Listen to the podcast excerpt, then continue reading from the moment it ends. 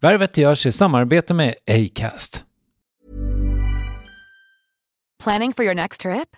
Elevate your travel style with Quince. Quince has all the jet setting essentials you'll want for your next getaway, like European linen, premium luggage options, buttery soft Italian leather bags, and so much more. And is all priced at 50 to 80% less than similar brands. Plus, Quince only works with factories that use safe and ethical manufacturing practices.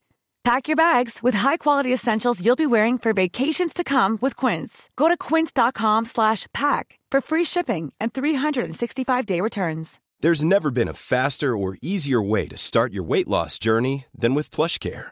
PlushCare accepts most insurance plans and gives you online access to board-certified physicians who can prescribe FDA-approved weight loss medications like Wigovi and Zepbound for those who qualify. Take charge of your health and speak with a board-certified physician about a weight loss plan that's right for you. Get started today at plushcare.com slash weight loss. That's plushcare.com slash weight loss. plushcare.com slash weight loss. Hiring for your small business? If you're not looking for professionals on LinkedIn, you're looking in the wrong place. That's like looking for your car keys in a fish tank. LinkedIn helps you hire professionals you can't find anywhere else, even those who aren't actively searching for a new job but might be open to the perfect role. In a given month, over 70% of LinkedIn users don't even visit other leading job sites. So start looking in the right place. With LinkedIn, you can hire professionals like a professional. Post your free job on linkedin.com slash achieve today.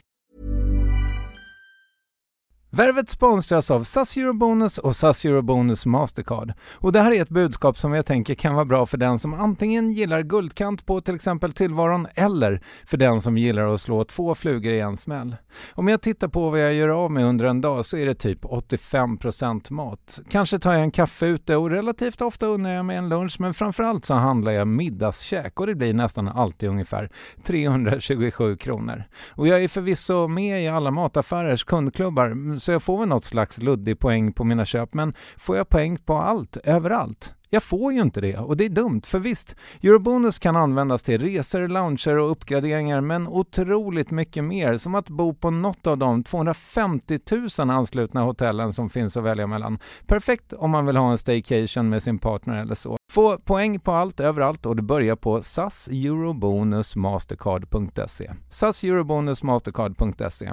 Tack SAS Eurobonus och SAS Eurobonus Mastercard.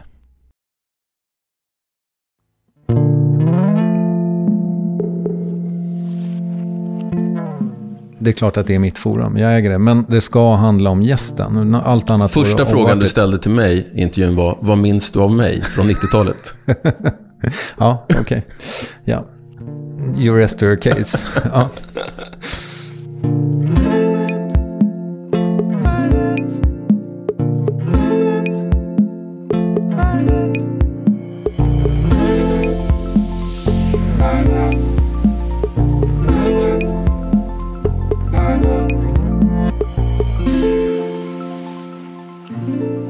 I begynnelsen av 10-talet när allt började var podcast något nytt och hett och de amerikanska poddar som nådde kalla Norden var inte sällan i intervjuform.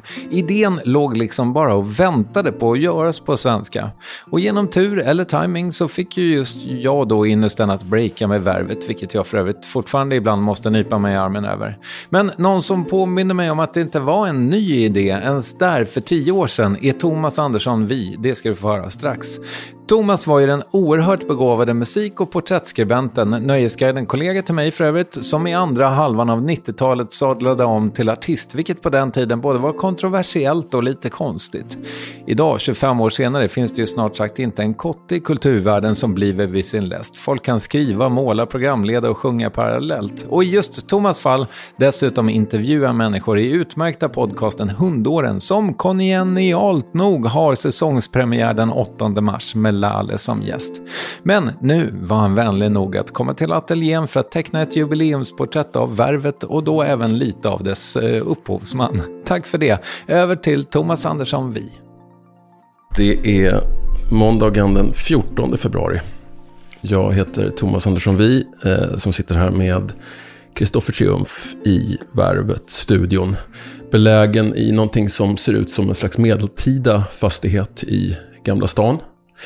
Det är en eh, pissdag i Stockholm. Det regnar snöblandat över strömmen och Kristoffer har varit ute och köpt bullar på ett sånt där ställe som har mycket smör i bullarna. Mm.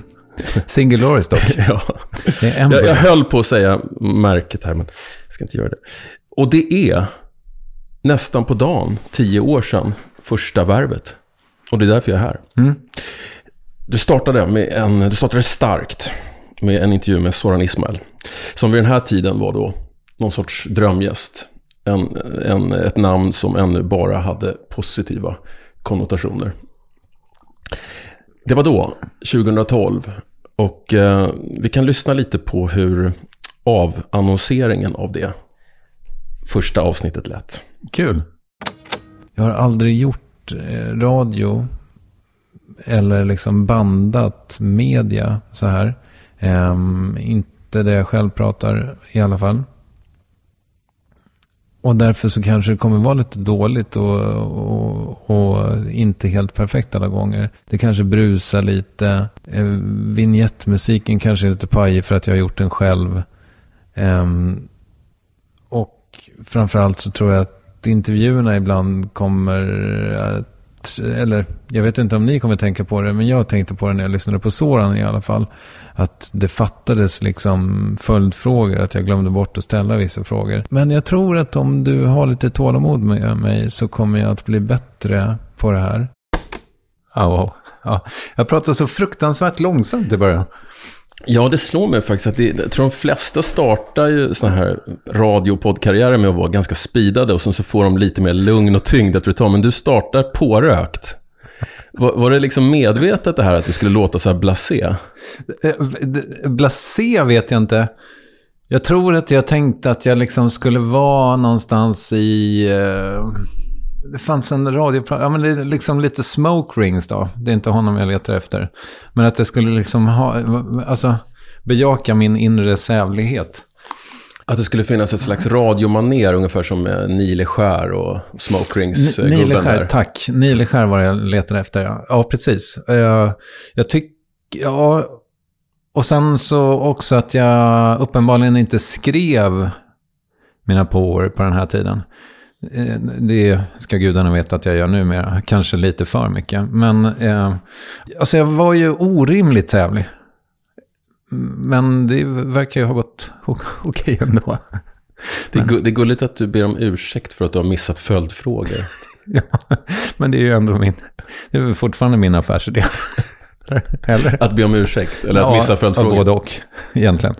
Ja, men jag har ju bett om ursäkt för mig själv. Eh, eh, alltså, det gör jag kanske privat också, det vet väl du nästan bättre än jag, höll jag på att säga. Men, men jag har en känsla av att jag gör det hela tiden. Um, men framförallt i intervjusituationer. Så 99% av det som klipps bort från värvet är ju att jag bygger upp min fråga genom att säga hur jävla idiotisk den är. Uh, och ibland så, för, för det mesta så går, jag har ju liksom lärt mig att säga så här, du, det här är ju förmodligen den dummaste fråga du någonsin har fått och jag ber verkligen om ursäkt. Men vem var du i skolan? Alltså så att det går att klippa bort den där förvagnen nu för tiden i alla fall. Men, men är det någonting du inte kan låta bli eller är det liksom lite ett retoriskt knep för att eh, invagga folk i någon form av trygghet? Det är inte medvetet, eh, det är ingen taktik liksom. Um, Uh, inget maner, det är ett maner, men inget utstuderat maner, utan det är ju liksom... Det är bara så jag pratar tror jag. Liksom, och, och lite grann också, jag menar, det vet ju du också kanske att det är ju en konstruerad situation. Och jag tänker mig kanske att det Alltså nu när jag hör mig själv säga sådär så tänker jag mig väl att det är liksom lite avväpnande och att jag kanske liksom ska men, vaccinera mig mot kritik eh, mm. på förhand. Mm. Så, ja. Nej, men du har aldrig varit en, en eh, självannonserande person. Jag har ju, ska vi säga det för transparens skull här att vi träffades på Nöjesguiden här i, bara ett stenkast härifrån på Brandatomten eh, i mitten av 90-talet. Mm. Då var du och jag Young Cats på Nöjesguiden. Jag var Young Cat väldigt länge själv. Sen kom du och var ännu yngre. Ja, och sen kom eh, Gelin, Martin Gelin. Och var ännu yngre. Ja, för att inte tala om Magnus Larsson. Mm. Marie Maroney.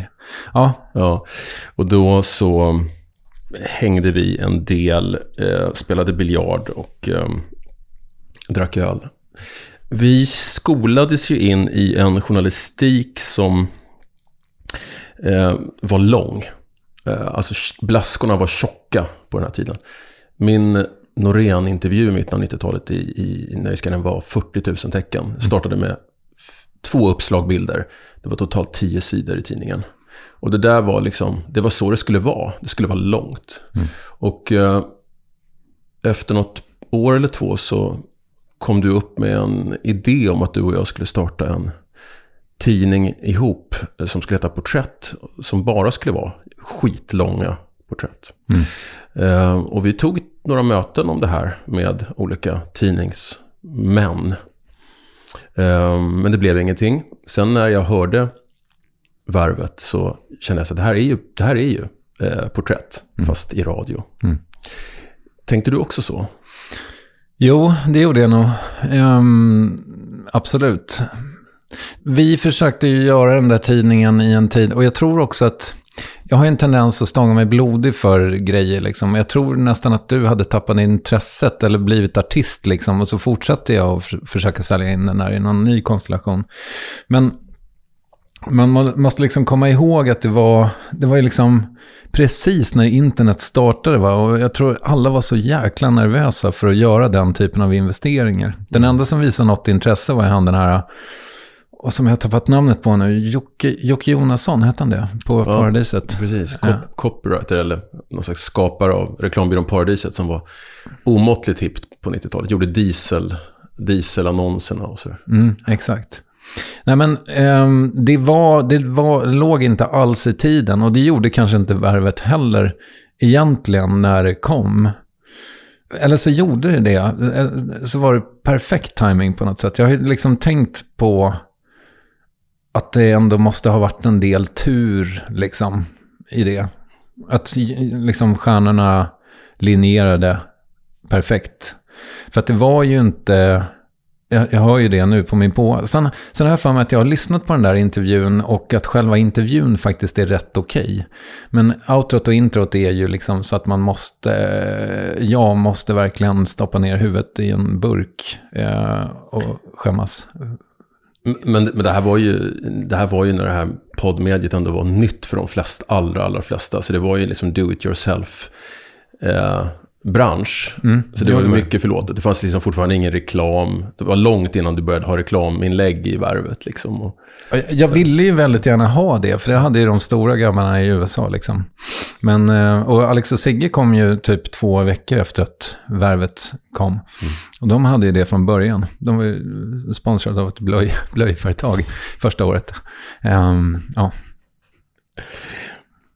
Jag minns det som att det var en, en osannolik timing med, med värvet. Och för att det var, alltså jag, jag, jag, minns nämligen exakt vad jag var när jag hörde det första avsnittet. Jag, jag, jag, tog min dagliga promenad från Gröndal genom Vinterviken. Och om jag hade någonting bra att lyssna på så, så hände det att jag liksom följde Mälarens strand förbi Mälarhöjden ända bort till Bredäng. Och sen tog jag som tunnelbanan tillbaka till Liljeholmen. Och den här gången så var det Kristoffer Appelqvist eh, i Varvet, avsnitt nummer två. Mm. Och jag minns att jag lyssnade på detta med en slags jublande känsla i bröstet. För jag hade liksom länge haft en issue med radio. Och som framförallt handlade om att radio... Eh, att jag var tvungen att lyssna på massa låtar som jag inte själv hade valt. Vilket kändes så omodernt plötsligt nu med alla spellistor när musiken var så tillgänglig. Och eh, jag minns att jag gick där och lyssnade på den här intervjun och kände så här att det här är döden för P3. Alltså om, om inte de steppar upp nu vad det gäller innehåll mm. så kommer de liksom vara ett minne blott. Mm. Så det var min känsla, att det var en slags eh, klockren samtidsträff. Hur gick det med den förutspåelsen? jag tycker att de haltade på ganska länge, men att de har, de, de har steppat upp rätt bra nu, va? Har de inte det? Mm. De har dragit till sig bra profiler, liksom. Men det kändes plötsligt som att, nej, det går inte längre att bara sitta oförberedd i en radiostudio och blaja och spela lite låtar. Så här. Det, måste, det måste ha lite mer densitet, liksom. Mm. Eller så måste man vara så bra på att tramsa som Filip och Fredrik. Men du, jag minns att den här eh, intervjun med Kristoffer Appelqvist, alltså han levererade något så oerhört där och, och vad man inte visste då var att han hade skrivit en föreställning och liksom lyckades på något slags sömlöst sätt transformera den här föreställningen in till svar i den här poddintervjun. Men det, det kändes så eh, enormt exklusiv. Mm. Och eh, efter det här så började jag läsa om värvet överallt i sociala medier och så. Eh, jag minns det som att det var ditt genombrott. Minns du det så också? Ja, men det var det. Alltså, absolut. Och sen är det väl...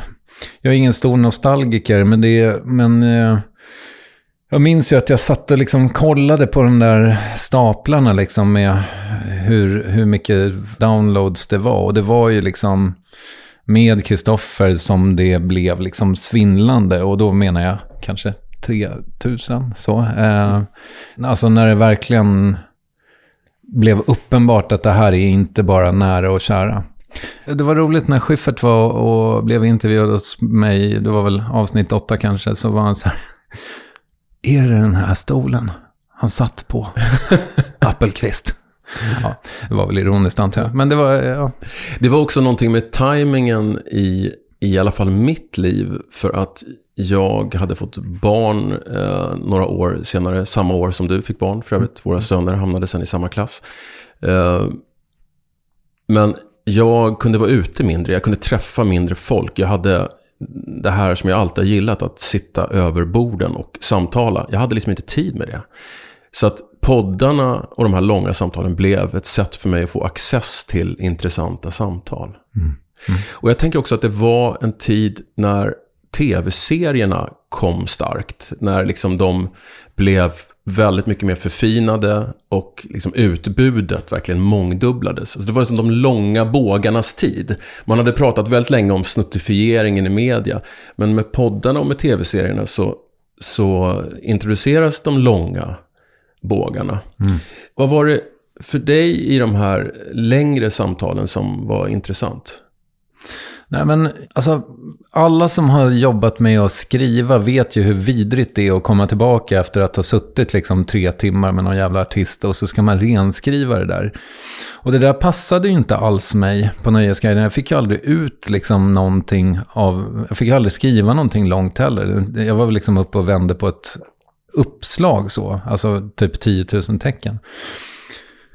Jag, jag kände mig också som en sån jävla liksom, loser i sammanhanget där på Nöjesguiden. För ni hade sån jävla koll, alla som jobbade där. Liksom. Du kom dit med ja, men, någon biskop den ena veckan och sen var det liksom Lars Norén den andra veckan och så var det någon artist den tredje. Sådär. Och så gjorde du så här fina, liksom, långa genomarbetade texter och det där låg ju liksom inte alls för mig jag hade inte tålamodet, jag kunde inte sitta ner så länge liksom. Men du skrev bra.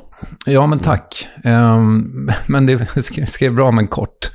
Jag tror att just när det blev, när jag, när jag liksom upptäckte att jag kunde fästa det på band och man kunde, jag menar det tar tid att klippa podcast också. Jag, jag klippte ju alltid i, i början själv, men det går så otroligt mycket snabbare för arbetet var liksom redan gjort. Den behövde inte renskrivas liksom. Ja, och Värvet har ju alltid varit ett väldigt luftigt format. Nu är det väl inte, liksom, nu är det väl lite så här, mina pauseringar där, de kanske är lite tillklippta liksom i din illustration där, men men... Uh, jag tror faktiskt inte det. Ah, okay. Jag tror att du låter sådär pårökt. Ja, men jag hör klippen i den, men då kanske jag hade gjort dem själv. Alltså, det var sån jävla perfect match på något sätt. För att jag har ju alltid varit intresserad av människor. Jag har varit ny, alltså jag är nog en nyfiken människa, men, men jag var så fel liksom placerad på Nöjesguiden. Och sen var jag ju liksom fel placerad i reklambranschen, så var jag fel placerad i tv-branschen. Liksom. Jag, jag hade ju inte hittat hem alls. Så att eh, det handlade kanske då mer om att du ville hitta en, identitet, en yrkesidentitet och en, en roll och en inkomst än att du hade liksom en viss typ av frågor som du ville ha sådär svar på. Både ja och nej. Alltså för det första så, som du sa förut, liksom, det, det, det fanns ju inte på världskartan att man skulle kunna leva på podcast 2012. Um, ehm, det, det, tror jag inte ens att Alex och Sigge hade kunnat göra på sina blöjpengar. Liksom. Men, uh, och sen så var det ju ett så pass smalt medium också. Jag trodde ju att värvet skulle kanske kunna innebära att jag skulle få jobb av Felix Herngren typ. Alltså att de, jag skulle träffa människor som kunde, alltså dels lära mig stand-up som jag var helt säker på att jag skulle hålla på med då. Och dels liksom ge mig andra gig i tv-branschen typ som jag ville in i. Så att det, det var två världar som jag ville liksom utforska. Det var stand-up och det var tv. Och, och liksom jag såg ju till att intervjua människor som var i de sfärerna väldigt mycket i början. Så att... Um, Gav det något? Ja, men jag fick ju, jag, fick ju castade en tv-serie åt FLX faktiskt. Eh, första och sista gången jag har castat. Eh, jag gjorde, pitchade in det som ett Så mycket bättre fast för komiker som skulle heta En clown till kaffet. Jag tror det hette det också. Det var så fruktansvärt dålig titel. Eh, det hette något annat som var mycket bättre på skissstadiet. Men var inte din dröm att stå själv i tv liksom och synas? Jo, men det hade jag nog inte erkänt. Eh, det har jag väl i viss mån kanske fortfarande inte gjort. men, men absolut, jo det vill jag nog. Mm. Alltså när jag, när jag, jag, jag, tror att vi, vi startade kanske med journalistik lite på samma, samma lite så här nonchalanta sätt. Att vi eh, kanske inte hade så här stora drömmar om att få Stora Journalistpriset eller något sånt där. Eh, utan jag bara halkade in i det liksom. Och jag använde ju väldigt mycket mina intervjuer för att få svar på sånt som jag själv behövde få veta. Jag upptäckte det ganska tidigt. Shit, jag kan, jag kan fråga vad som helst och de svarar liksom. Mm. Då var det sådär mycket, vad hade du för relation till din pappa? Har du gått i terapi? Tror du på Gud? Mm. Vem, var du, vem var du som barn? Och sådär. Den där typen av frågor. Mm. Kan du se... Du, har ju också, du, du är ju också pappa till världens bästa fråga som jag, jag har snott. Som är, du växte upp i Rågsved på 80-talet. Vad var det för plats då? jag ställde den frågan till Tåström när jag gjorde radio som 15-åring i P3 i mm. ungdomsradio. Mm. Ja, den är fortfarande och, jättebra. Och den tyckte, tyckte inte han var en bra fråga. Ja, okay. alltså, vadå hur det var? Tyckte han var en jättekonstig fråga. Okay. Ja. ja. men, men, han tycker väl nästan alla frågor är dåliga i och för sig, eller? Ja. Mm. Nej, det gör han väl inte. Du har lyckats ställa några frågor till honom som han har tyckt varit okej, okay, eller? Ja, oh, det har jag faktiskt. Mm. Fått tre försök. Ja. Men du, eh, en, en, en fråga som du alltid ställde i början och som var ganska ofin, kommer jag ihåg. Eh, det var ju vad folk tjänade. Mm. Vad, vad sa det om dig? Nu är det ju... Nu är den liksom frågan sedan många, många år tillbaka avmyggad. Uh, och det tror jag har att göra med att jag tyckte liksom själv att det var... Så, dels så tyckte jag att det var lite härligt och provocerande att ställa den. Men sen så svarar ju alla samma. Det var ju liksom 36 och 5 eller vad fan det nu var för att slippa kommunalskatt. Liksom. Och sen så plockar de ut vinst i bolaget istället. Vilket jag ju då inte liksom hade några följdfrågor på. Så det blev ju väldigt mm. tandlöst. Men nu är ju den... Den, den frågan har ju liksom förbytts, skulle jag säga, till liksom någon slags tematik kring klass. Vilket ju egentligen är samma sak. Och kanske liksom, jag, jag vet inte, jag pratade med Cecilia om det. Att, Din flick, flickvän, fästmö. Ja, exakt. Mm. I, i, I Frankrike så pratar man ju inte om det. Eh, men det kan man ju göra i Sverige på ett sätt. Liksom. Alltså, vi är väldigt många, alltså, jag håller på att researcha Erik Niva nu som känns som att han är helt besatt av klass. Mm. Jag intervjuade Göran Greider här om veckan som också är besatt av klass. Liksom. Alltså att det är så mycket mycket... Eh, vår, liksom, vårt...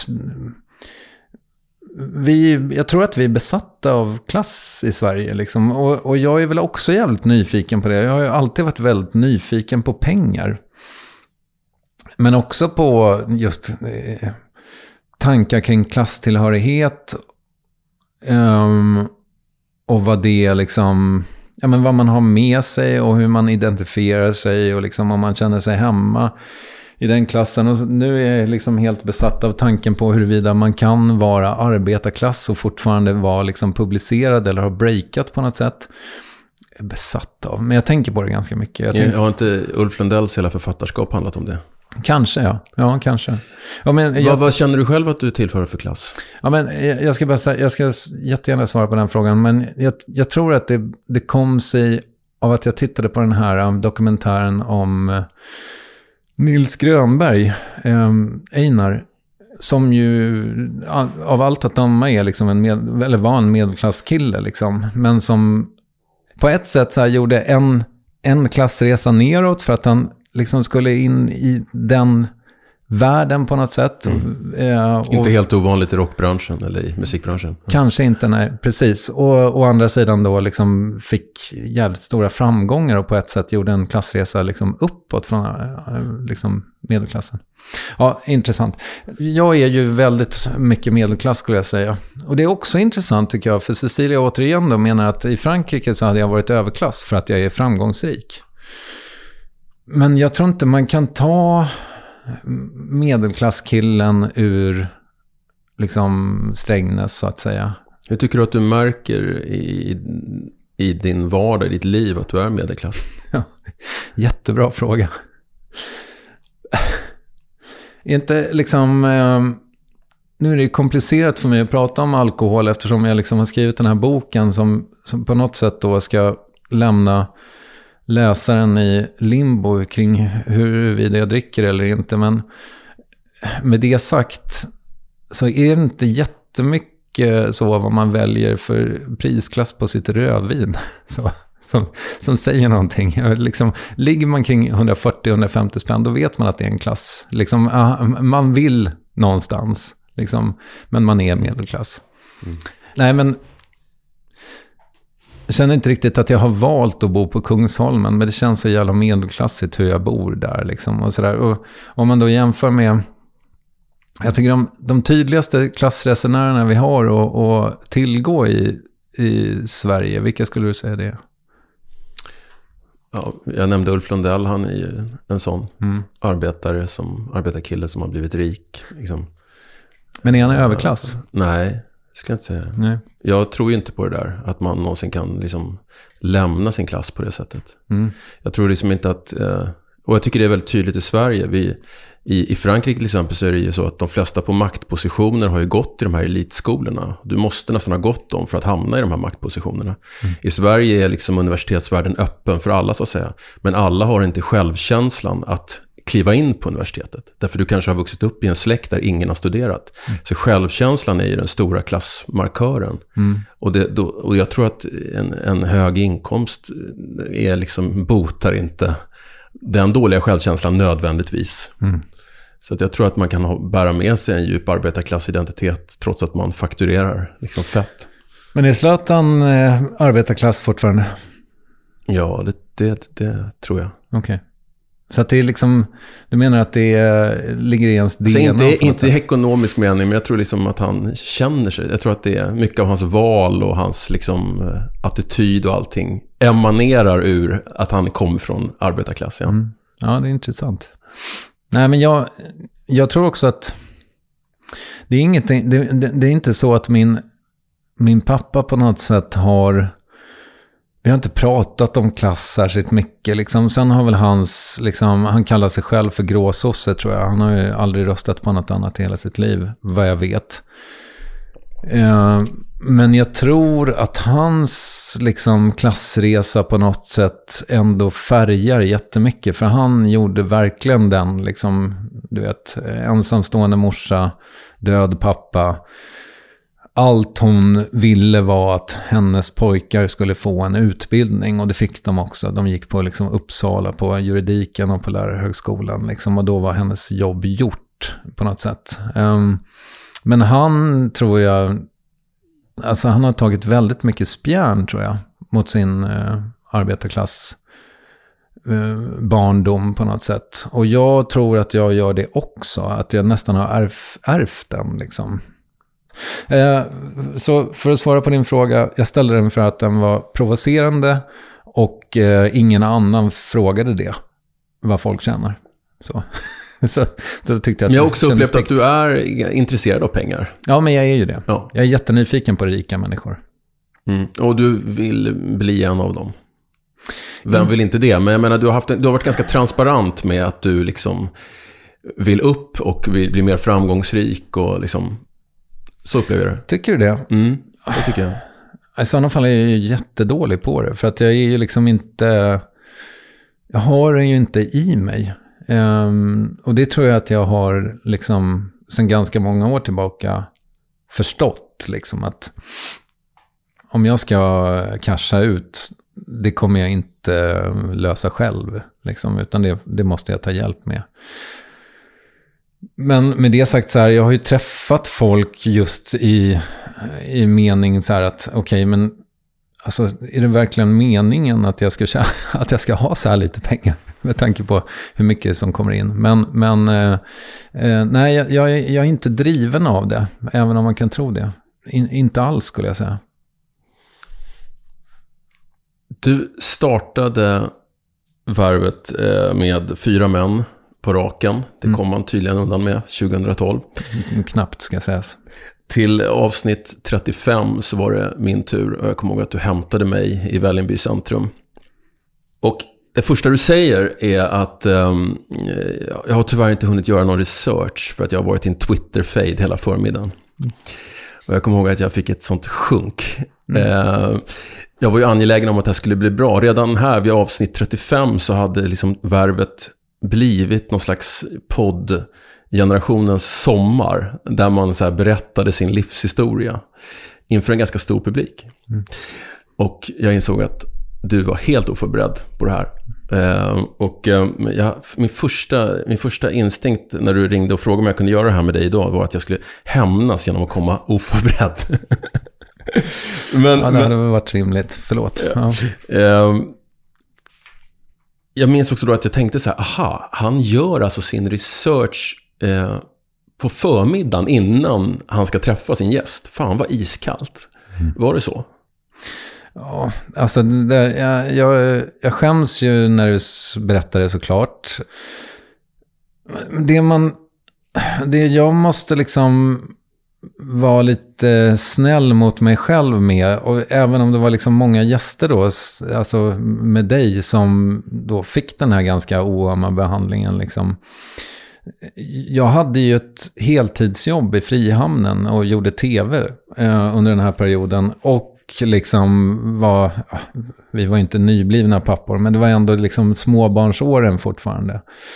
Och man skulle liksom ha, eh, försöka få en familj att funka och så här. Och det blev, alltså värvet blev lidande. Det var ju, det var ett, ett stim där skulle jag säga. Jag skulle gissa att de första två åren är ganska liksom usel research. Eh, vissa, vissa fall har jag ju kunnat liksom fått göra om intervjuerna och gjort dem liksom förhoppningsvis bättre. Men i vissa fall går det ju inte, PGA, att de har trillat av pinn eller så. Då kan ju, det där kan ju, kommer jag ju alltid tycka är jävligt jobbigt liksom.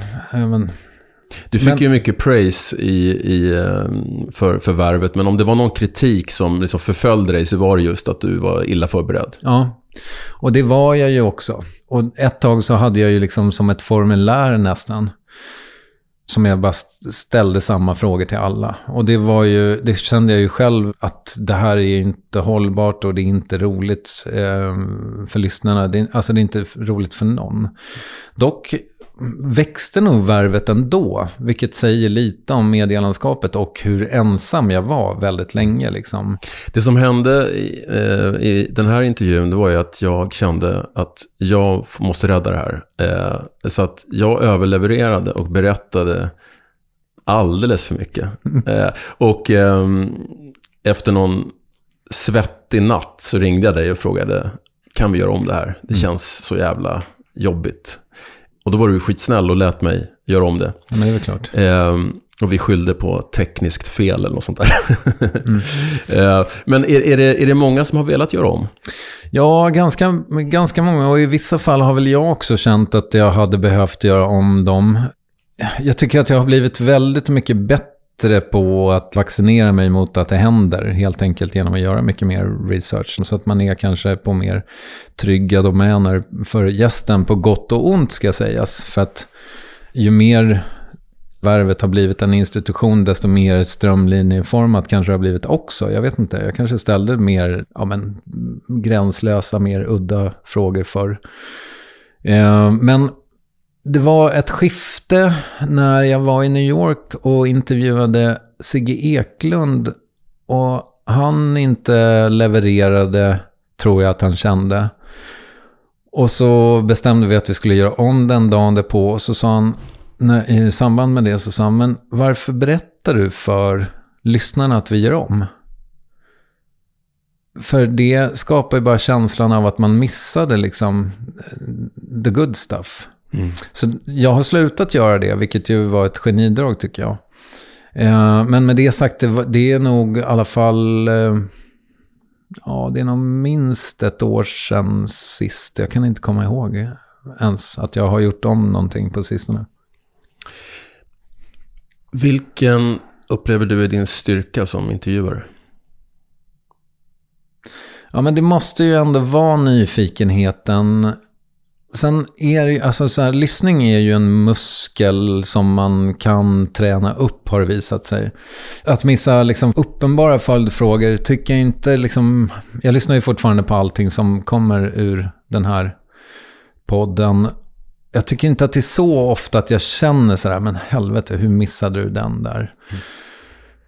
Men det där tror jag också handlar, med, handlar lite grann om rutin. Jag satt och, du vet, jag satt och kollade så mycket på klockan veckan och att det spelade in och att allting funkade i början. Liksom. Jag var så upptagen av det. Att jag lite grann missade vad gästen hade att säga. Mm. Men sen är det väl också någon sån...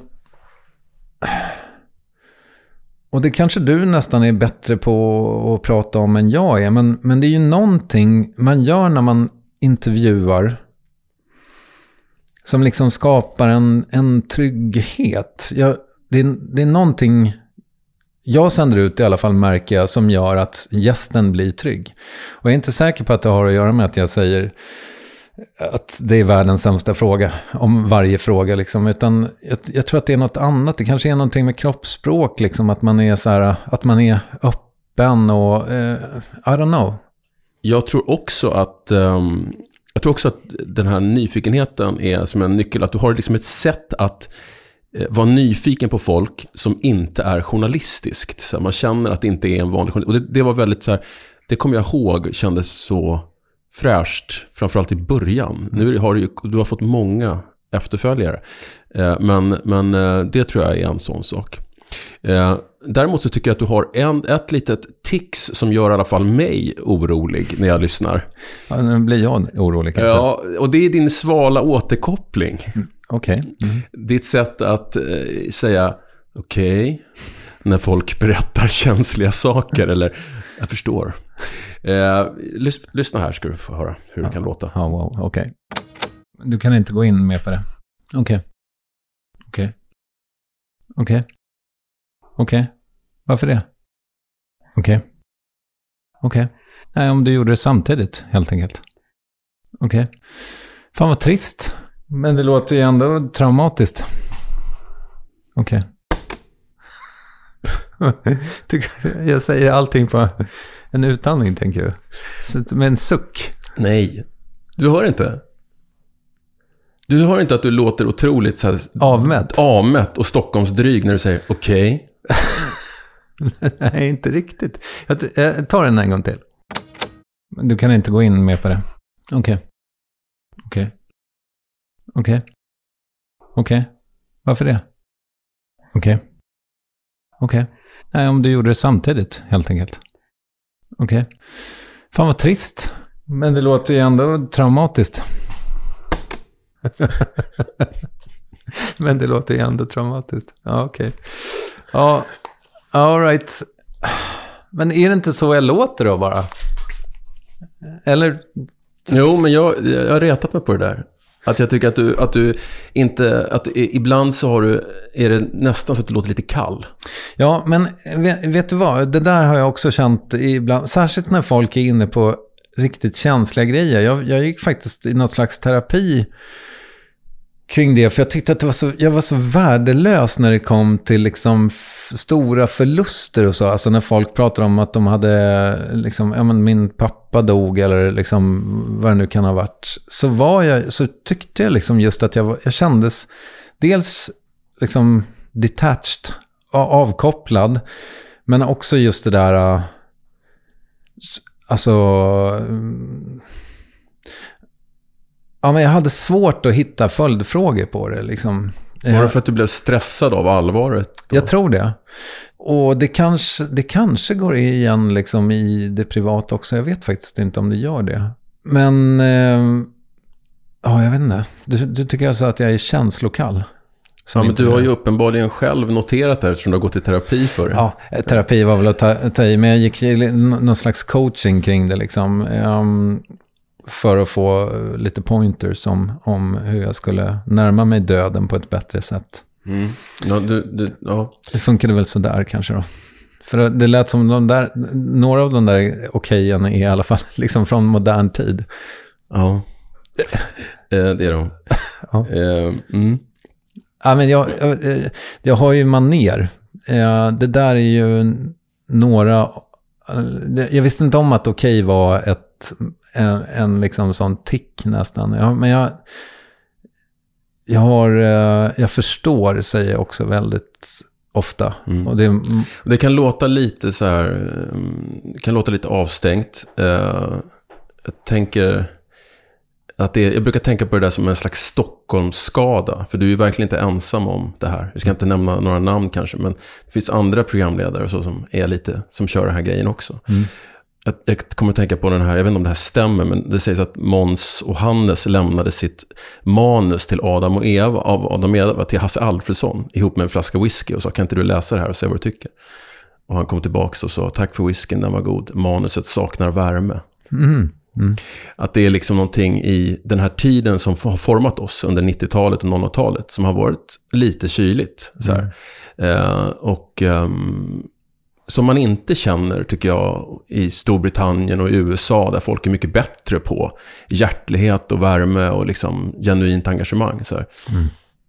Ja, nej, men det är väl en, eh, kanske lite en, en killgrej också, tänker jag. Att... Eh Alltså, sen tycker jag, liksom, men när du och jag har träffats privat så tycker jag liksom våra samtal hamnar ofta i, i rätt så liksom, eh, ja, men, långt in så, i, där det gör ont. Men det är inte så, jag är inte så van vid att ha den typen av samtal. Jag tror att du är mycket bättre på det i ditt umgänge. Liksom. Det känns som att du har närmare till den typen av känslor. Men jag får liksom inte träna på det så mycket.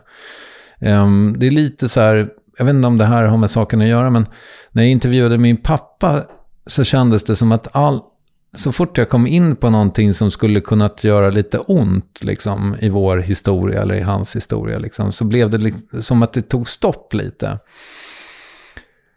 Och, I honom eller i dig? Ja, i honom skulle jag säga. Uh, men däremot så när Ja, den förresten gjordes om eh, till viss del. Men det var på mitt initiativ. För jag tyckte att jag gick lite fel där eh, innehållsmässigt först. Men däremot så umgås vi otroligt bra ifall vi ska lösa en uppgift. Om vi ska, nu, har vi liksom, nu har jag köpt en båt och så är han med på ett hörn på den. Otroligt umgänge. Alltså fem plus helt plötsligt. För att vi har ett projekt att hänga upp det på.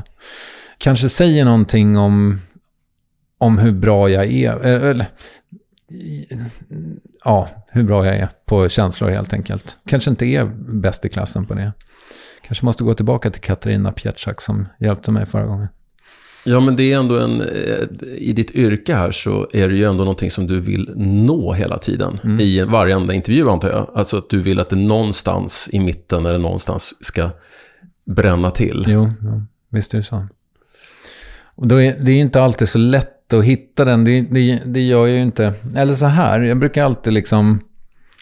Jag brukar alltid tänka på en intervju som, och det här skulle vara intressant att höra hur du förhåller dig till det, men jag brukar alltid liksom försöka hitta en nyckelfråga som jag inte kan hitta svaret på någon annanstans.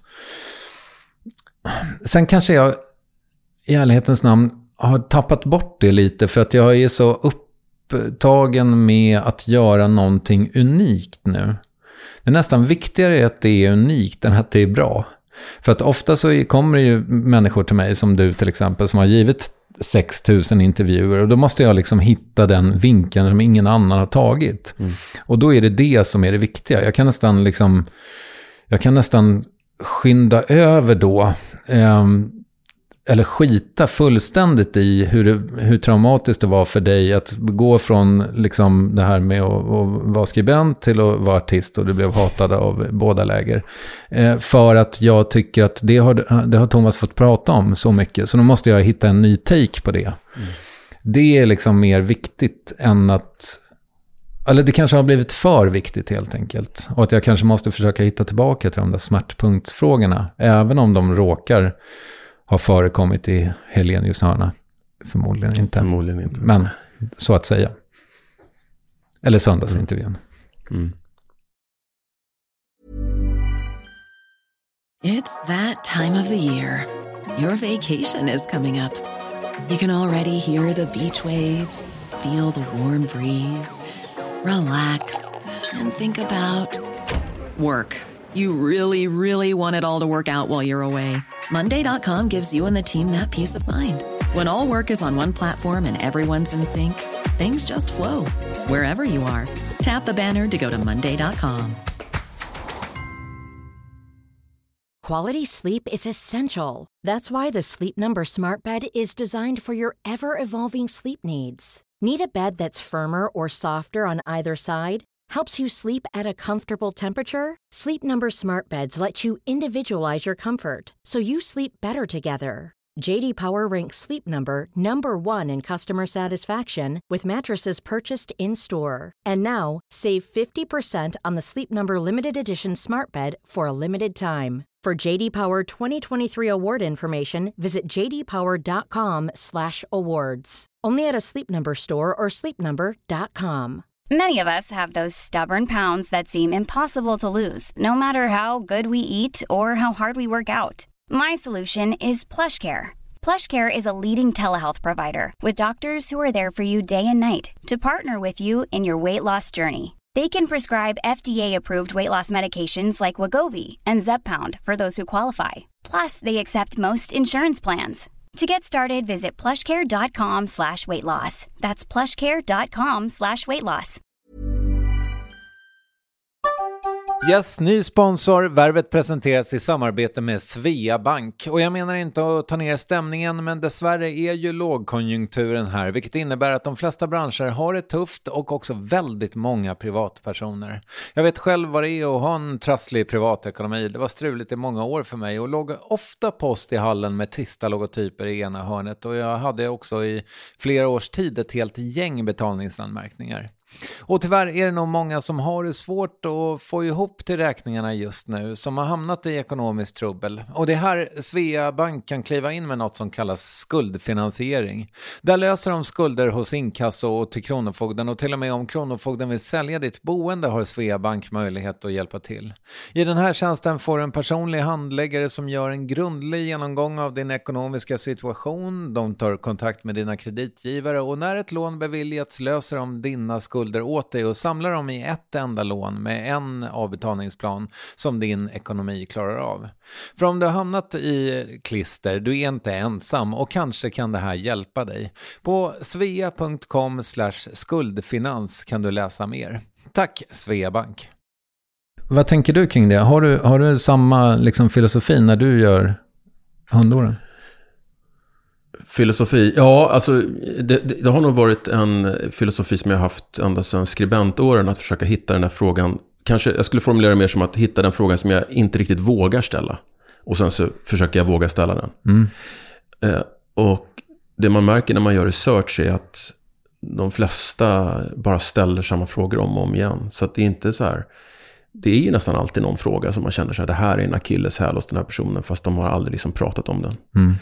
Eh, som när jag intervjuade Jonas Gardell eh, för hundåren. Och jag, jag, ville verkligen prata med honom om det här att så många är rädda för honom. Mm. Och hans utbrott och så. Alltså, och det är en jobbig grej att ta upp.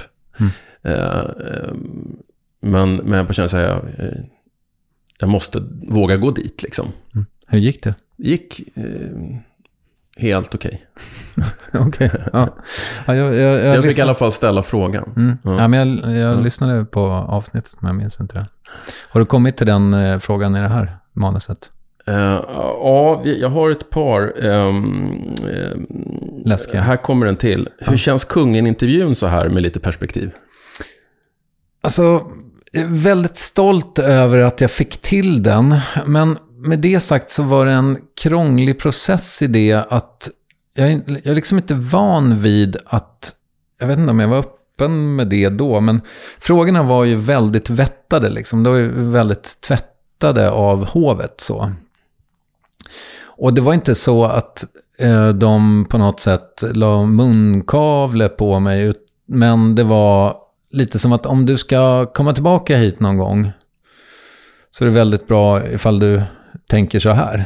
Eh, jag ska inte säga att den är slarvigt gjord, eh, för att där var det ju också återigen så att jag ville bara jag, jag ville liksom höra honom säga saker som han inte hade sagt förut. Och det var det ju väldigt gott om i den intervjun. Men, men sen så här nådde jag fram. Förmodligen inte va? Men blev det bra ändå? Ja, kanske. Jag hoppas det. Vad tyckte du? Jag ska ärligt talat säga att jag orkade lyssna 20 minuter. Mm. Eh, för att jag kände, jag kände liksom att... eh, Men man förstod premissen. Det är klart att, de inte, klart att inte han skulle öppna upp och börja prata om eh, sina mörka sidor eller så. Utan han var ju på sin vanliga autopilot. Och, och det är ju så ointressant. Eh, och då tänkte jag bara mig in i din situation och liksom att, att det blir, att jag förstår, du, du blir stolt för att du får frågan. Men samtidigt så är det så här, samtidigt så kan man ju uppfatta det som att du då upplevs som lite ofarlig av hovet. Och att det är därför du får frågan. och det är inte så smickrande heller. Nej, kanske. Martin Wiklin hade inte fått frågan. Nej, kanske inte nej. Okej. Ja, ja, nu sårade du mig. Ja, perfekt. Bra jobb. Jo, men jag är väl inte, är jag så jävla farlig? Alltså, är det min grej? Du har ju aldrig varit Uppdrag granskning. Nej, det ska gudarna veta. Men, och, och det har du ju också varit väldigt tydlig med, eh, ska man ju säga till ditt försvar. Och jag har ju inte heller varit det när jag har intervjuat. Jag har ju varit intresserad av mer det där att nå in till någon, nå fram, få folk att slappna av för att kunna berätta någonting. Och om du då börjar med skjutjärnsfrågor så kommer du ju få folk, att sitta, kommer folk sitta med armarna i kors. Så då, då, då är det kört liksom. Jo, och jag tänker också att det finns så många som gör det. Eh, även om jag har en känsla av att Martin Wiklin kanske har blivit lite mindre skjutjärnsjournalist och lite mer medhårsdito. Jag har ju alltid tänkt att jag är på gästens sida på något sätt och att jag är liksom en hand att hålla sig i genom det här samtalet. Och lyckas kanske inte alltid med det, men det är i alla fall min liksom, intention. Jag menar, vi kommer ju... Vi är ju liksom skakade ur liksom, tidningen Pop. Pop-generationens kappa. Alltså, det var väl, i, i väldigt stor grad i det 90-tal som jag blev vuxen i så handlade det om idolporträtt. Liksom. Det var det var tidningen Okej fast i andra skrudar så att säga, lite mer polerade. Um, Och det var också ett idolporträtt av skribenten, Ja, jo, kanske ja. Mm, indirekt. mm, Alltså, och det tycker jag, liksom den, inte, för att jag upplever att du är, som sagt, du har aldrig, jag har aldrig upplevt dig som självannonserande och skrytig sådär, men, men du, du, du är ändå, du, du tar plats med dig själv och liksom, Ja, I kan, ja, kanske, ja, precis. Jo, men det gör vi kanske. Men samtidigt så 90% av det, nu sa jag något annat förut, men, men det st- stämmer i båda fallen. 90% av det som klipps bort i värvet har ju alltid varit jag. För det är inte mitt forum. Och, eh, alltså, det är klart att det är mitt forum, jag äger det. Men det ska handla om gästen. Allt annat Första frågan du ställde till mig i intervjun var, vad minns du av mig från 90-talet? Ja, okej. Ja. You rest your case. ja. Eh, du, du har gjort mer än 800 intervjuer under den här värvet-flaggen. Eh, jag fattar ju inte hur du orkar uppbåda intresse för så här många människor. Eh, när P.O. Company startade på 80-talet, den här lilla krogen i Stockholm, så fick de väldigt mycket uppmärksamhet för att de hade så få bord. För de flesta krogar i Stockholm var stora. Och då sa PA där som hade startat att det finns inte fler intressanta människor i Stockholm än så här. Mm. och de har, tror jag, sen dess har de adderat ett bord. Okej. Okay. Mm. Mm. Eh, men... Är det det till höger där? Ja, det, det är till alla, vänster det här lite ja, ellipsformade exakt, bordet. Exakt, där alla lägger sina jackor ja, till slut. Ja. Precis. Det är ett litet land. Eh, det kryllar inte av genier och superkarismatiska människor. Eh, hur, eh, hur är det här för dig? Med att, att uh, vara uppe i en sån här enorm mängd människor. Hur gör du för att liksom, uppbåda intresse?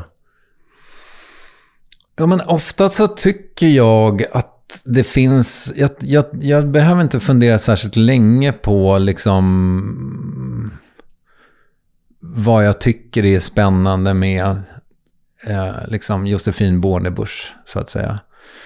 I vissa fall så kanske man måste jobba sig upp i nyfikenheten, men, men det tar lite kanske udden av din bild av mig som så här Stockholms elitist. Men jag är ju i grunden, jag tror ändå inte bara att det är snack när jag säger att jag tänker att alla människor är intressanta.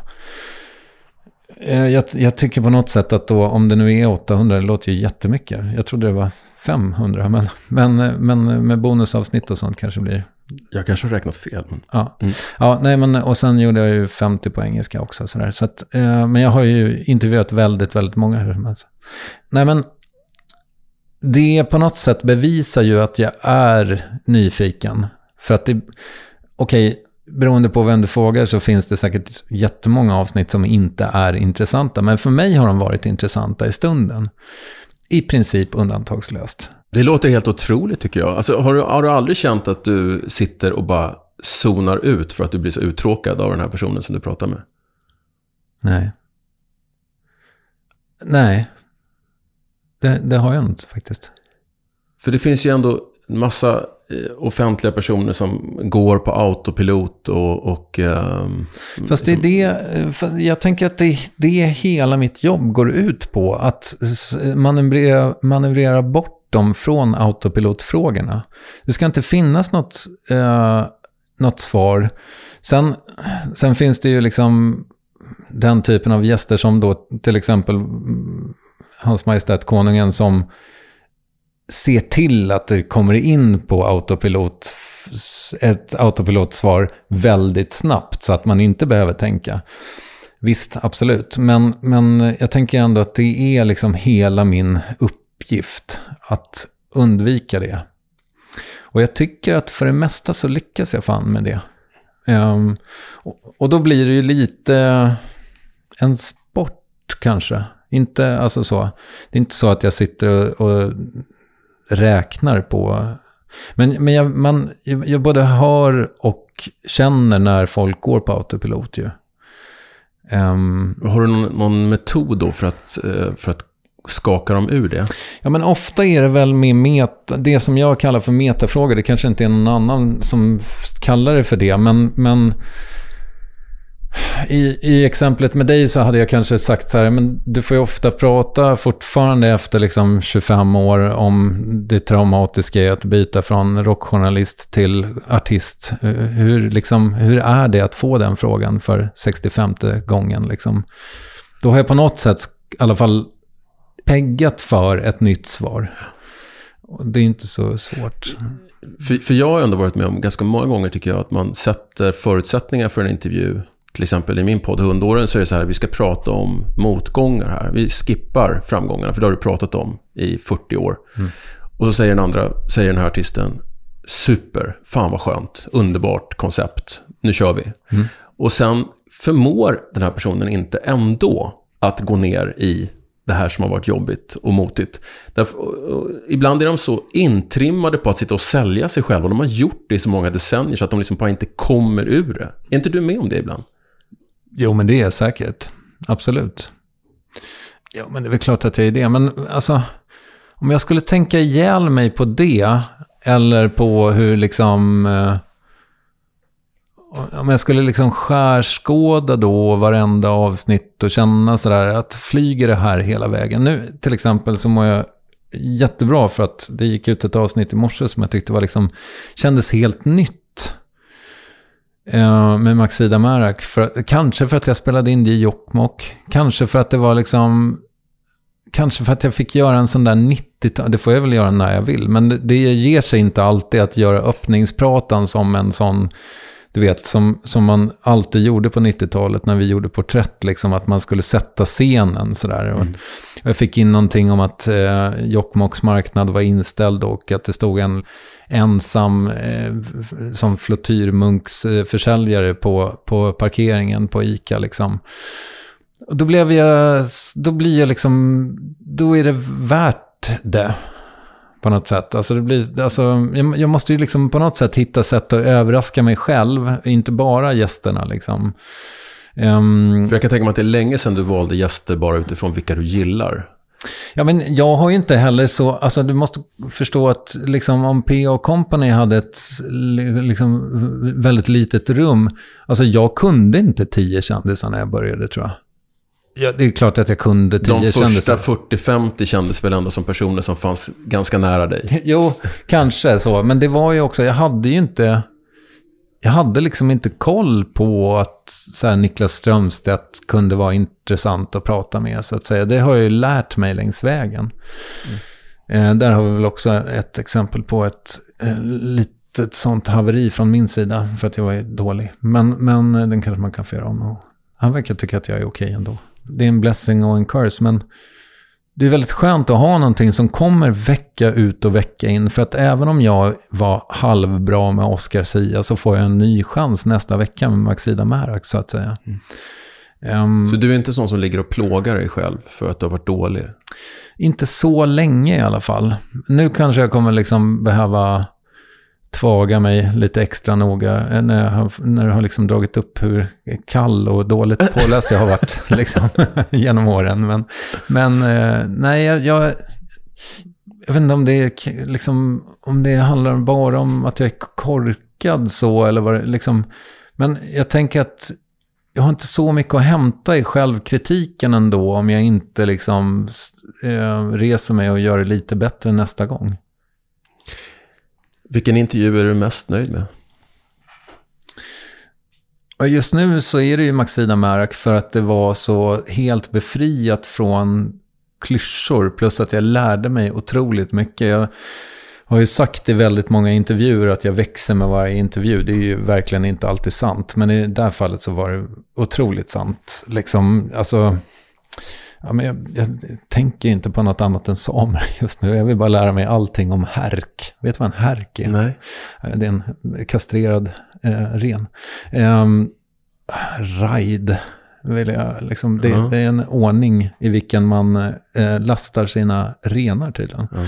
Sånt vill jag lära mig om nu. Eh, jag vet att Andres Lokko pratade om det någon gång, jag vet inte om det var i Värvet eller någon annanstans, men att du vet, att när han kommer hem från en intervju, då vill han ha så här två skivor, tre böcker och en film som han bara måste se. Det är liksom ett, ett lyckat möte för honom. Men det finns ju några sådana nyckelintervjuer där jag känner att jag har fått ge eh, den här personen en helt ny, ett helt nytt djup. Eh, Blondinbella, Kristoffer Appelqvist, Ernst Kirchsteiger är väl de som liksom oftast återkommer från lyssnarna men också som jag själv bär med mig sådär som, som den typen av eh, liksom skifte. Har du någon intervju som du tycker som du sådär, som står ut för att den gick så dåligt? Nej, men så här, Bodil Malmsten till exempel kan jag fortfarande ångra att jag liksom gjorde under den här perioden när jag var som sämst liksom förberedd. Det, det är verkligen skamligt. Uh, den borde jag inte ha gjort. Det finns några sådana som jag liksom inte borde ha gjort. Eh, uh, så, men nu är det liksom kanske lite lätt lättare att prata om den just eftersom hon har gått bort. För att då är det liksom, det, det är feta accompli eller vad man säger.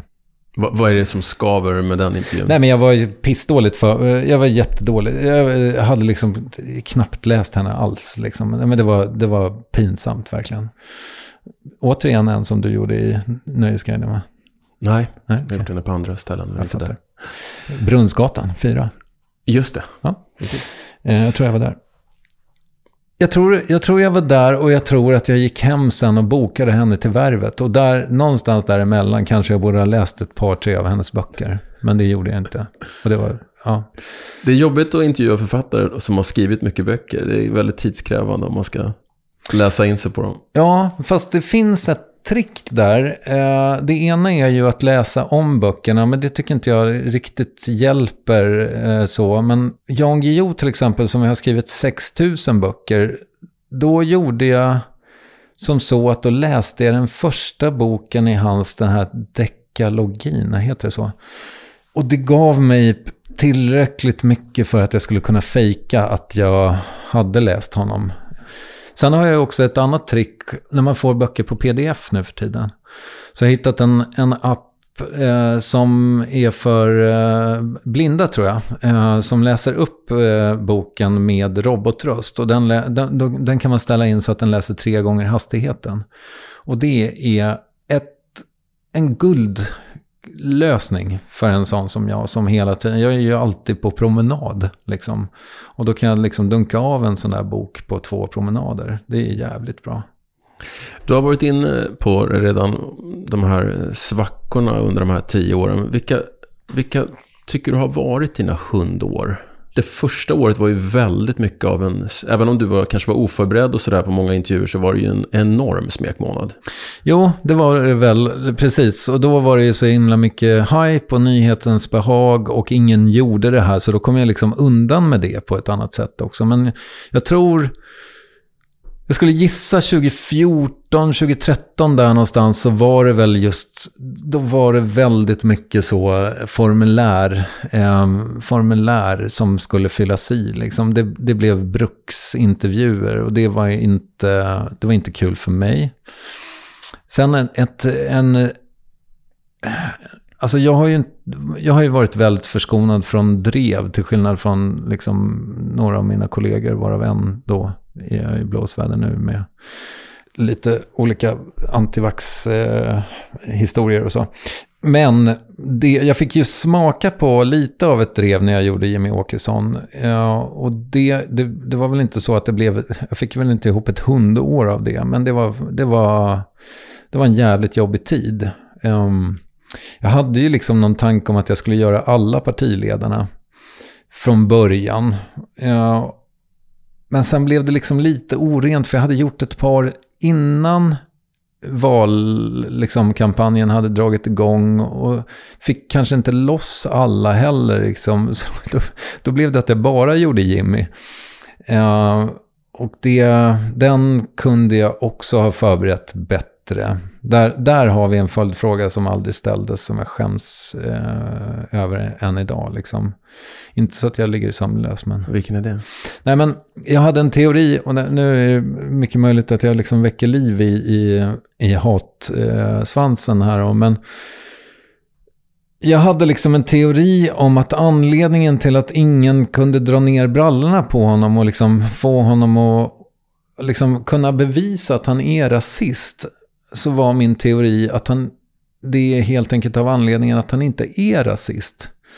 Så att det finns ingenting där att hämta. Men, och då sa jag det till honom och han blev liksom helt paff så här, och typ lite glad. Och bara, nej, nej visst så är det. Och då borde jag ju givetvis ha sagt så här, men ändå så sitter du liksom på någon Finlandsbåt och sjunger rasistiska låtar med dina polare. Liksom, hur kommer det sig då? Men den ställde jag aldrig. Uh, och det var så jävla dumt. Kan du förstå efteråt varför du inte ställde den? Nej, inte egentligen, men jag blev... Ibland är man ju, jag ska inte skylla på liksom omständigheterna så, men jag fick hälften så mycket tid som vi hade bett om och som vi hade kommit överens om. Så att jag tror att jag fick precis en timme. Eh, så det var väldigt tajt med mina mått mätt. Liksom. Och kanske var det det. Och kanske borde jag då ha klippt bort det segmentet eftersom det var det jag fick, liksom, eller eh, jag fick allra mest kritik för att han var där överhuvudtaget. Här kommer liksom någon jävla vänstersnubbe från eh, liksom Vällingby och intervjuar den här, det här liksom blåbruna högerspöket. Men i andra hand så var det just det, liksom det resonemanget. Och det borde jag kanske ha klippt bort. Samtidigt så här, vad fan, man måste väl få våga vara lite dum ibland. Ibland kan man ju bli lite förförd också sådär av, av med, vissa människor som man kanske är väldigt nervös för att intervjua. Och sen så när det, när det uppstår en sån där moment då av samförstånd där mellan er, att han blir glad och så. Mm. Så kanske någon sida av dig inte vill sabba det då. Ja, kanske. Sen kan jag också, eh, jag lyssnade på delar av det eh, häromdagen av någon anledning. Jag lyssnade på mitt eftersnack och då är det liksom lite grann så här att jag, att jag ursäktar att jag hade honom där. Och det tycker jag var kanske lite ryggradslöst av mig själv. Att jag så här, men Alltså jag kanske kunde ha stått för att jag var nyfiken på honom helt mm. enkelt. Mm. Men det var det lite så här, outrot är så här, det, det är någon ledsen pianoballad och så säger jag typ så här, ja, nej, jag blir å ena sidan eh, spännande att träffa honom, å andra sidan mörkrädd för att det här är vår nya verklighet. Alltså så här, vad, vad är det ens? Alltså, ja, det var pissdåligt av mig. Eh, outrot, men också stora delar av intervjun. Så ja, det var väl ett bottom-up deluxe.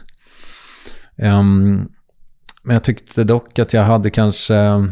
Jag tyckte inte att det var fel i sig att intervjua honom. Men jag tycker att man kanske hade varit bättre förberedd. Eller kunnat vara det. Det kommer ju en tid för varje framgångsrik podd när, man liksom, när det plötsligt skrivs mindre om den på eh, Twitter och så. Och det där har du fått vara med om också. Eh, hur var det för dig? Ja, det tycker jag. Det, det ser man ju kanske inte riktigt så när man är i det. Um, jag hade ju haft, eh, liksom, jag hade ju haft bekräftelsekranarna på fullt ställ. Liksom från 2012 och typ tre, fyra år framåt. Liksom. Det var bara gulligull och det var nominerat till Stora Journalistpriset och det var liksom eh, så himla hypat och alla ville vara med och alla tyckte att det var toppen och jag var toppen. Och sen så stängdes ju, eller stängde, det var inte som att det stängdes av i hela huset men det, det började ju sina kranarna, absolut. Och man såg väl kanske också att lyssningen gick ner. Det, det var, jag såg nu att Fördomspodden startade så 2015 eller 2016 eller någonting sånt. Och känslan är, jag tror inte att det var så, men känslan är att han tog jävligt mycket lyssnare av mig. Och jag tyckte liksom att så här, fan, vilken genial idé. Det är liksom så här, alltså han behöver inte göra någon research det går liksom snabbt, alla tycker att det är roligt. Både gästen tycker att det är roligt, han har roligt själv och, och lyssnarna tycker att det är fantastiskt. Det är klart att de kommer välja den framför min. Eller som när Erik Skylt började göra sina 60 minuter på Expressen, då trodde jag ju också att det var över för mig. Liksom.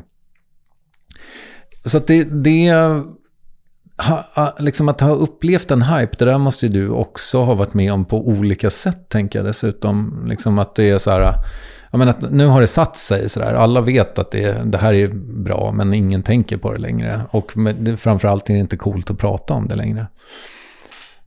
Det tog väldigt, jag var väldigt sen i att fatta liksom att okej, okay, men då kanske jag måste göra andra saker också. Jag kanske inte kan ha alla ägg i värvet korgen liksom nu har jag ju fortfarande alla ägg i värvetkorgen, men jag liksom försöker vinnlägga mig om att det finns andra projekt också. Att liksom, ja, prata om publikt eller...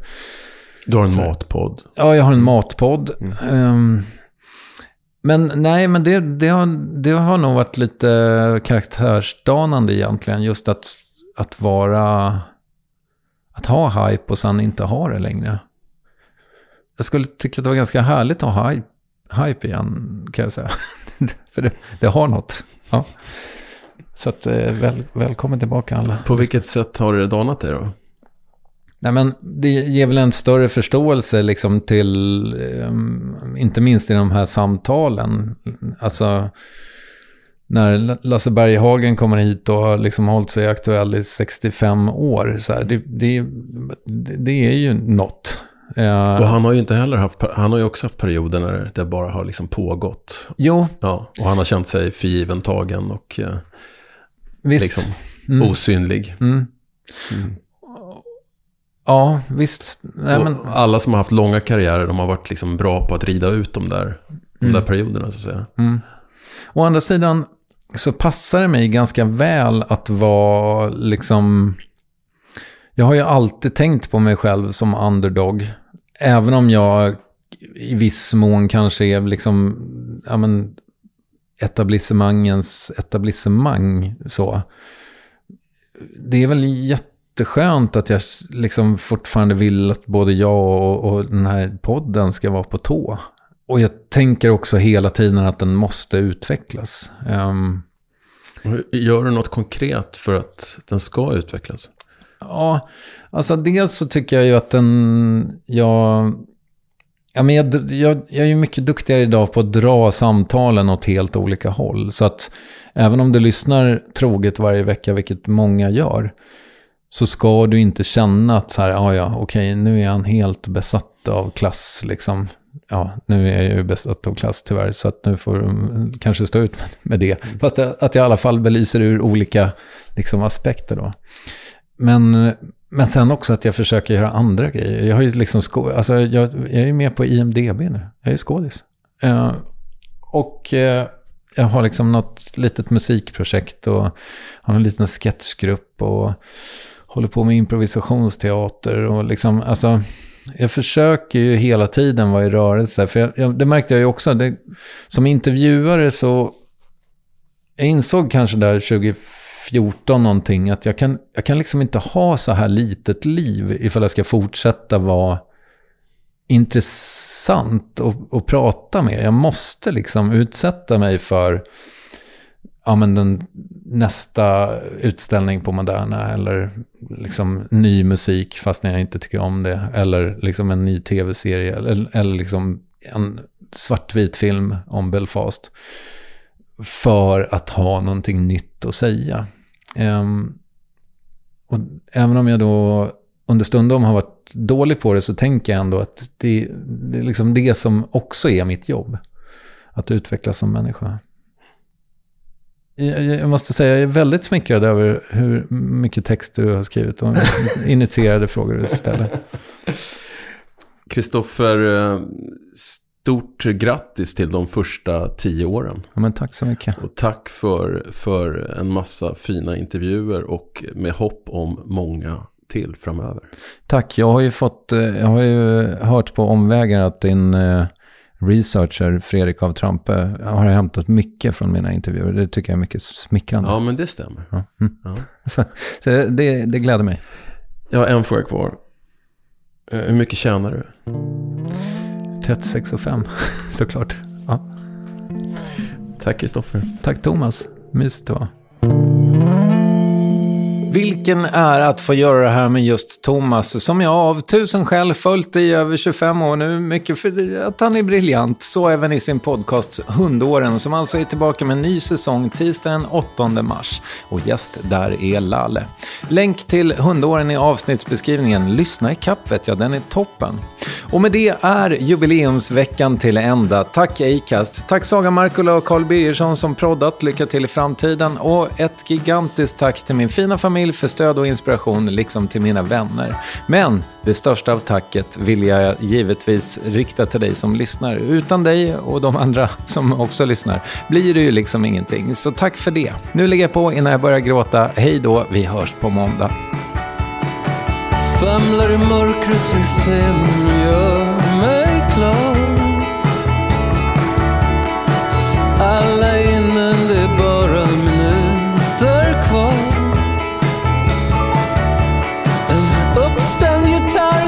gitarr till tyst, okej. artist, okej Är du redo? frågar Christian, applåder Jag svarar nej om du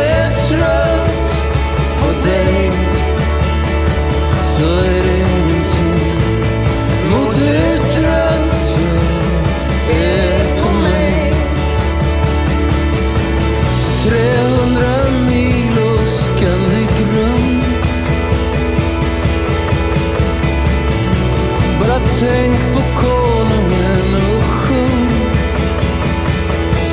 Då kör vi då.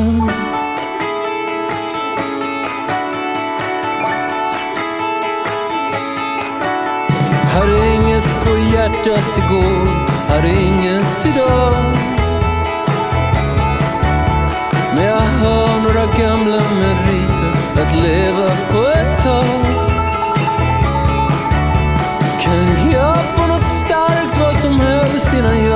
Får se.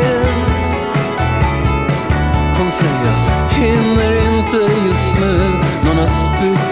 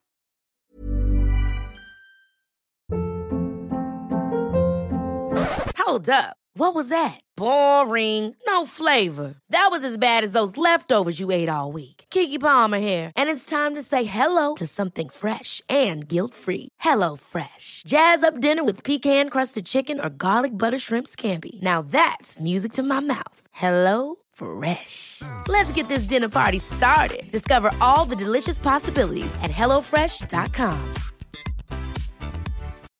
When you need mealtime inspiration, it's worth shopping Kroger, where you'll find over 30,000 mouthwatering choices that excite your inner foodie. And no matter what tasty choice you make, you'll enjoy our everyday low prices, plus extra ways to save, like digital coupons worth over $600 each week. You can also save up to $1 off per gallon at the pump with fuel points. More savings and more inspiring flavors make shopping Kroger worth it every time. Kroger, fresh for everyone. Fuel restrictions apply.